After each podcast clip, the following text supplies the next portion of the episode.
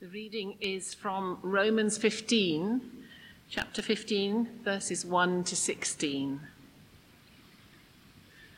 We who are strong ought to bear with the failings of the weak and not to please ourselves. Each of us should please our neighbours for their good, to build them up. For even Christ did not please himself, but as it is written, the insults of those who insult you have fallen on me. For everything that was written in the past was written to teach us, so that through the endurance taught in the Scriptures and the encouragement they provide, we might have hope. May the God who gives endurance and encouragement give you the same attitude of mind toward each other that Christ Jesus had, so that with one mind and one voice you may glorify the God and Father of our Lord Jesus Christ. Accept one another then, just as Christ accepted you, in order to bring praise to God.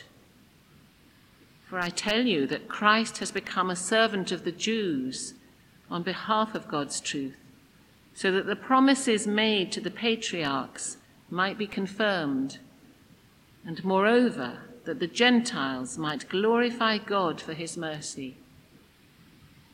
As it is written, Therefore I will praise you among the Gentiles, I will sing the praises of your name.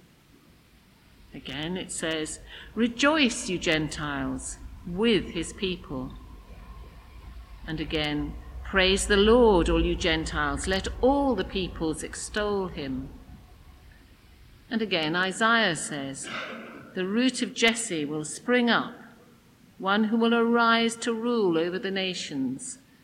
In him the Gentiles will hope. May the God of hope fill you with all joy and peace as you trust in him, so that you may overflow with hope by the power of the Holy Spirit. I myself am convinced, my brothers and sisters, that you yourselves are full of goodness, filled with knowledge, and competent to instruct one another. Yet I have written to you quite boldly on some points to remind you of them again, because of the grace God gave me to be a minister of Christ Jesus to the Gentiles. He gave me the priestly duty of proclaiming the gospel of God so that the Gentiles might become an offering acceptable to God, sanctified by the Holy Spirit. This is the word of the Lord. Thanks be to God. Thank you, Felicity. Good morning. My name is Sue Collinson, for those who don't know me, and I'm training to be a licensed lay minister. You can ask me what that is at the end, and I don't know if I'll be able to tell you, but uh, let's pray as we start. We just echo that prayer, Lord, that in the renewal of our lives, you might make known your glory. Amen. I heard the other day um, on the radio a psychologist was talking about the rise of mental health in young people. It's quite significant, I think most of us will have heard. And she simply said that teenagers nowadays just need to know one thing they need to know that they are loved and accepted. And I thought to myself, that is amazing, isn't it? Because that is the gospel that there is a God who loves and accepts us. And Paul, in this letter of Romans that we've been in for the last couple of weeks, um, he, that is his, one of his great themes in the letter. He's got two big themes. The first is about how God loves and accepts us. Justification, he calls it. And uh, John Stott writes these lovely words that it's by God's grace alone, in Christ alone, through faith alone. That is justification in a nutshell. It's all about God. And his other great theme in the letter is unity. Uh, we, if you were here last week, you'd have heard from Simon that the church in Rome was um, facing this very great tension between the Jewish Christians and the Gentile Christians. And so Paul is at pains to write about how we can live together when we think so differently about things. And in this chapter 15, it's as though he sort of lands his argument with this great conclusion, which I will hopefully go on to talk about. In chapter 12, he's talked about the church being like a body, uh, how we're all different but connected. And yet he doesn't want to sort of leave our heads in some sort of spiritual cloud, as it were. He wants to ground that in practical reality. He says, love must be sincere. What does that mean for us to be a body together? And that is really what this series is about, this being church. What does that mean for us? That's what we're unpacking. Simon spoke last week about not judging one another. And at the beginning of chapter 14, we read those words, don't we? Accept him whose faith is weak. And in that context, uh, in Rome, the person whose faith was weak was um, the Jewish Christians, actually, because um, they're the ones that were in the minority and they were struggling with the Gentile Christians. But Paul knows that both the Jewish Christians, who perhaps were a little bit proud of their status as Jews, uh, and the Gentile Christians, who were perhaps a little bit proud about this freedom they had in Christ, both needed, as it were, to be humbled and to recognize that they are all one in Christ.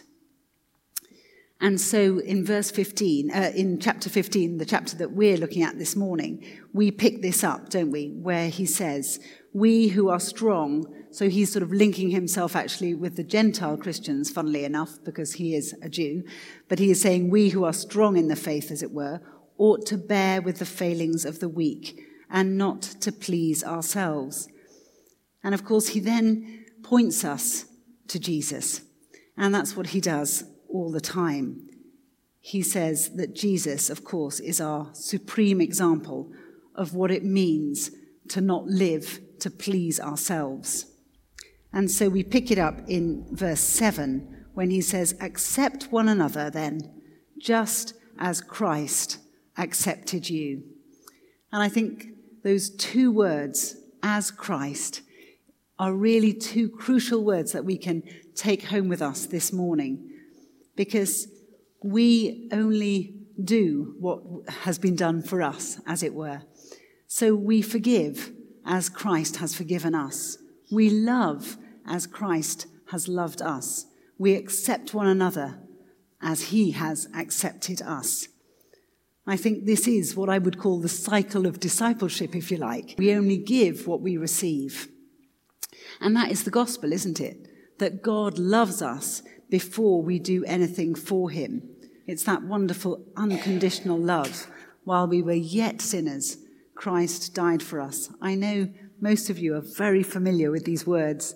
In uh, Romans chapter 5, Paul writes, You see, at just the right time, when we were still powerless, Christ died for the ungodly. It's interesting, doesn't he, when he says at just the right time. Why was it just the right time? Why was that? And I think it's because that shows God's grace. He's demonstrating his grace to us in that he died for us while we could not do anything for ourselves. Paul knows that there is nothing he could do in his own strength to make himself acceptable to God. He would always fail. And this came home to me again this week, just a personal example for you. I had been, last week was all about judging one another and about um, not passing judgment on another. And I was feeling quite happy and complacent actually, because I thought, you know, I am quite an accepting person, uh, just, you know, by nature. Anyway, I then read these words of Jesus in Matthew's Gospel You have heard it said, You shall not murder. But I say, if you say to your brother Raka, and that word Raka often is translated fool or probably more uh, sensibly in our culture would be translated something like moron or idiot. It's a real term of contempt, as, and it could also be translated, I spit on you. Anyway, if you are like that with another person, um, it is as though you have committed murder. And then I read um, a little bit about those verses, and I realized that actually that condemning attitude, that attitude of belittling or ridiculing someone, maybe perhaps treating them as less worthy than ourselves, that is a way of us almost robbing someone of their God given humanity. It is as though, Jesus says, you are taking away their life. And I thought about my own reactions to some people. I thought about how easily I mock perhaps other people who are my brothers and sisters in Christ, how I almost dismiss them and their views. I thought about how I speak about people who perhaps own guns or don't vaccinate their children. And these weaknesses of mine, these failings of ours, this common sin that we all fall into, doesn't change what God thinks about us.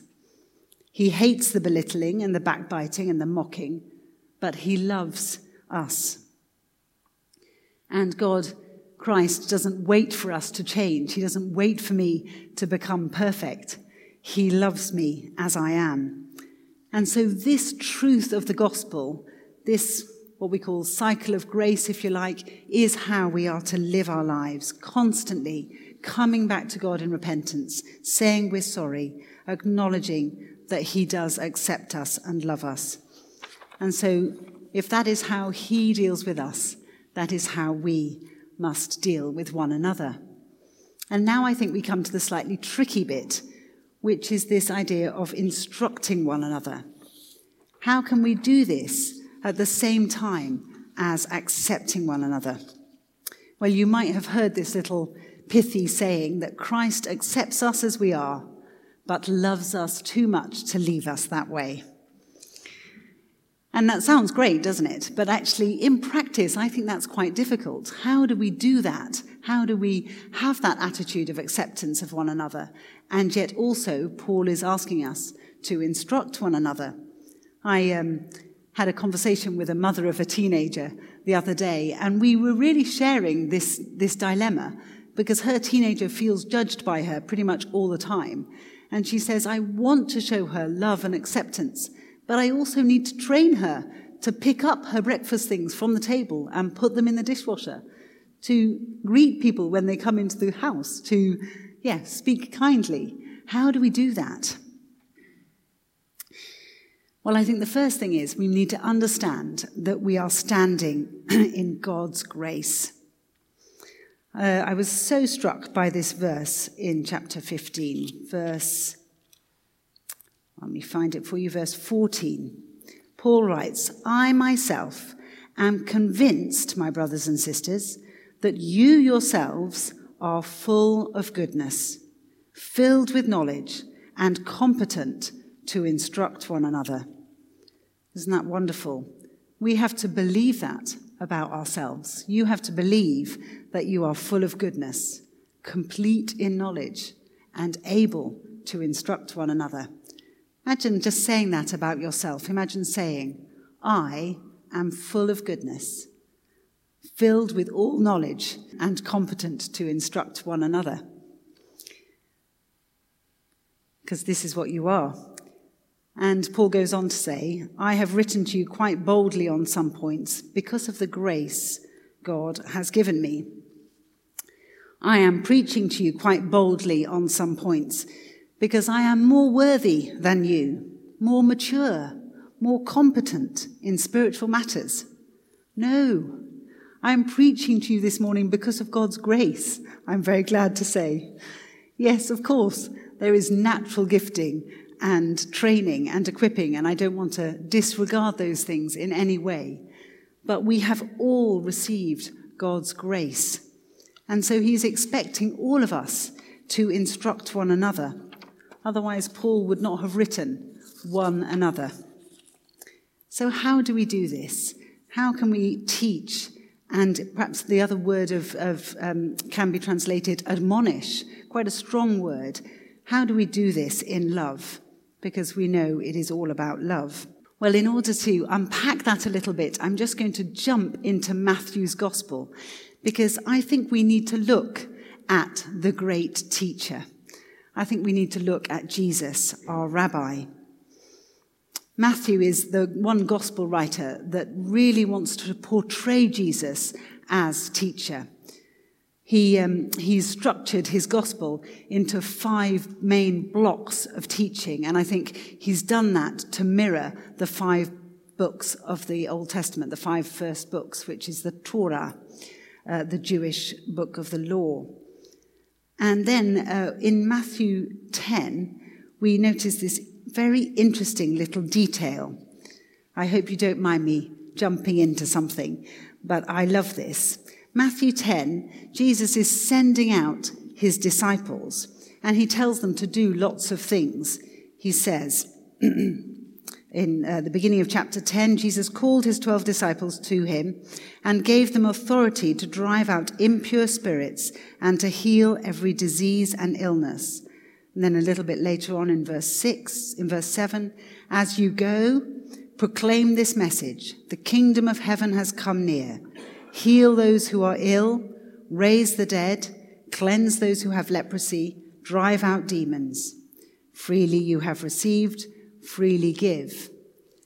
You might notice a very interesting omission. There's one thing he records Jesus as not saying, as not asking his disciples. He doesn't ask them to teach. He asks them to proclaim the, the, the fact that the kingdom of God is near, but he doesn't say teach. Now, interestingly, at the end of the gospel in Matthew 28, when Jesus is leaving them, the commission is very definitely to baptize and teach because um, he knows we are the ones who are going to take the message and carry on the teaching ministry. But Matthew, in this, is trying to point us to the fact that Jesus is the great rabbi. He is the, the greatest teacher. And so that's the point that he was trying to make. Now, how Jesus teaches and how we see him as the teacher in Matthew is a whole nother sermon series. So uh, that might be one. I want to just simply say that all of Jesus' teaching is about not keeping rules, but forming character. In fact, there are very few actual rules in Christianity if you think about it. It is much more um, based on those two great rules loving the Lord our God with all our heart, soul, and mind, and loving our neighbor as ourselves. And Paul says in Romans 13 that he knows that love is the fulfillment of the law, that actually it's those two massive um, commands, as it were, that we are to live our life by. I think um, this is expressed uh, in those very famous, wonderful words in Matthew's Gospel in chapter 11, which I think are very familiar to you. When Jesus says, Come to me, all you who are weary and heavy laden, and I will give you rest. Take my yoke on you and learn from me. And when he says about that, his yoke, he is talking about the law. And he's saying, Take my law, which is the one of love, on you and um, live as I am living through you. Because the question isn't, isn't about how am I actually going to do this um, by um, obeying each individual law.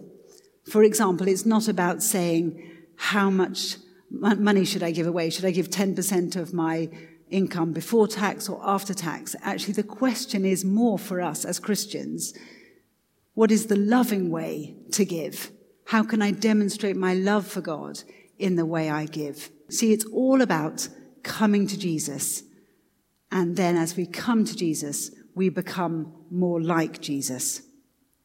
So we instruct others by bringing them to Jesus and helping them become more like Jesus.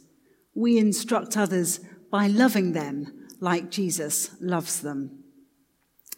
And Paul mentions, of course, that we can use scripture for this instruction. Uh, that's at the beginning of the passage where he says, um, For everything that was written in the past was written to teach us, so that through the endurance taught in the scriptures and the encouragement they provide, we might have hope. He knows that the scriptures are so important. I was always very impressed with an American lady I once knew who surreptitiously used scripture in her conversations. So I don't think the people that she was talking to would necessarily realize she was quoting verses, but she would say things like, Life isn't really about what you own, isn't it? Is it? Or if she was talking about wealth, she would say, Yeah, but you can't take it with you, can you? And the uh, other day I saw, um, because I'm thinking there are many different ways that we can share scripture with each other and we can instruct one another using scripture. I was um, struck by um, a member of the congregation here buying um, on the lunch club stall, she was buying um, a comic illustration uh, version of the Bible for one of her grandchildren, I believe. And that was her way of bringing scripture to a member of her family. So maybe this week we could think about who and how God is asking us to instruct one another. Is that in our small groups? Is that in our daily lives? Is that with our neighbors? Who is it He's calling us to instruct? and it is always in that attitude of love that flows from acceptance.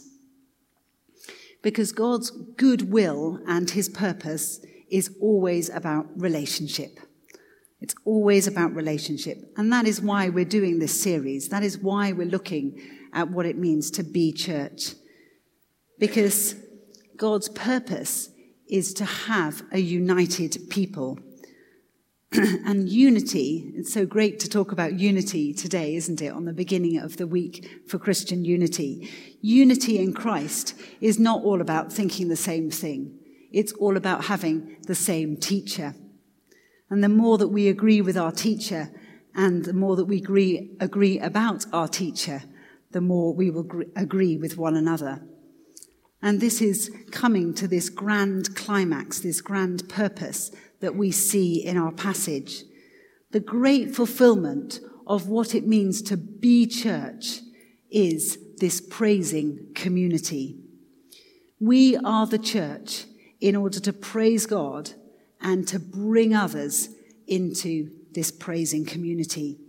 Uh, Tom Wright writes all this relationship stuff that we're learning about, about accepting each other, honoring each other, not judging each other, loving each other. It's not just about sort of clearing the rubble around us so that everything feels and looks nice. No, he says it's about building. You clear the rubble so that you can build. Because we are in the business of joining in what God is doing in building his kingdom. God's kingdom is a kingdom where all nations will come together and worship him. Isn't it great to think of Aggie and Jesse going to a completely different culture, completely different nation, completely different people, and believing that God's mission is to bring those people into the praising body of believers. I had the privilege of having coffee this week with a lovely girl who is from Sweden, but she grew up in, well, her mother is Russian, so she's Russian and Sweden.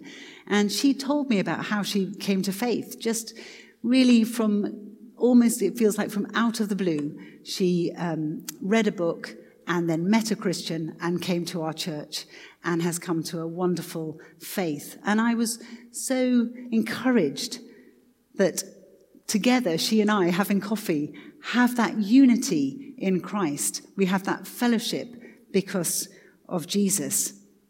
Because divided, we cannot praise. And so let us have that hope. Hope is sort of peppered throughout the book, isn't it? Throughout the passage that we've had today. Let us hold on to that hope that however badly our church might seem uh, divided, the hope is that God, the hope is sure that God is drawing all nations to himself to praise him. May the God of hope Fill us with all joy and peace as we trust in him, so that we may overflow with hope by the power of the Holy Spirit. Amen.